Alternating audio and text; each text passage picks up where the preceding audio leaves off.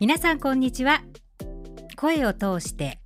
愛を伝えられる人を増やしたいナレーター桐原さとみです。最近話す時に思いが伝わらず苦しいとか誰に向かって話したらいいのかわからないっていう話よく聞きます。話し方の本にあるのはターゲットに向かって話せなんていう言葉ですよね。このターゲットって結構難しいと思いませんか？というか私も困っちゃうことあるんですがそんなことを考えているうちに話が始まっちゃうこともありますよね。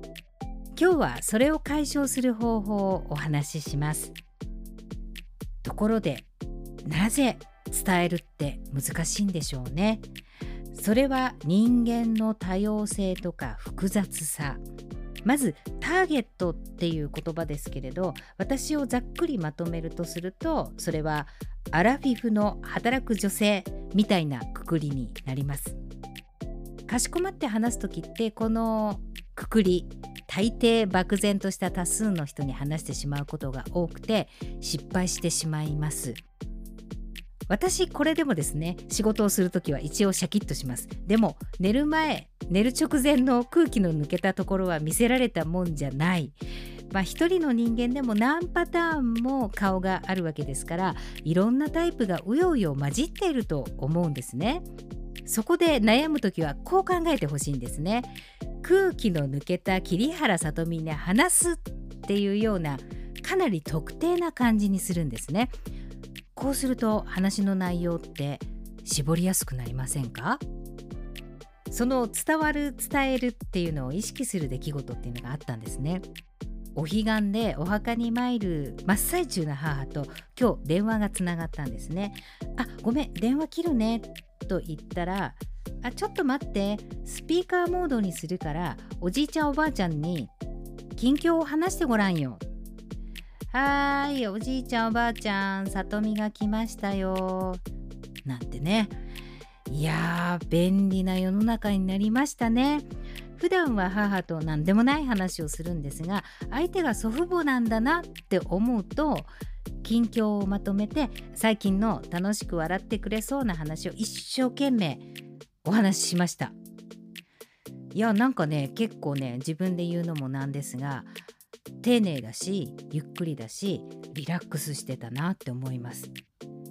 またこんなこともありました。先日息子にハンガーを買い足しました。夫と私は洗濯で吹き飛ばない滑らないハンガーが好きなんですね。洗濯したまんまクローゼットに持ち込めてすごく重宝してるんです。ところが息子はそのハンガーが苦手なんです。理由は滑らないから。しばらく息子のものもこの滑らないハンガーにしていたんですね。ところがあらゆる服の首が伸びちゃったんです。引っ張ってたんですね。それ以来息子には首から取れるハンガーっていうのがありましてそれを買ってます。まあ、この2つの出来事があった時にまあいろんなタイプがいるけれど相手が誰なんだっていうことが分かるだけで接し方とか話し方が変わるなって思ったんですね。そこで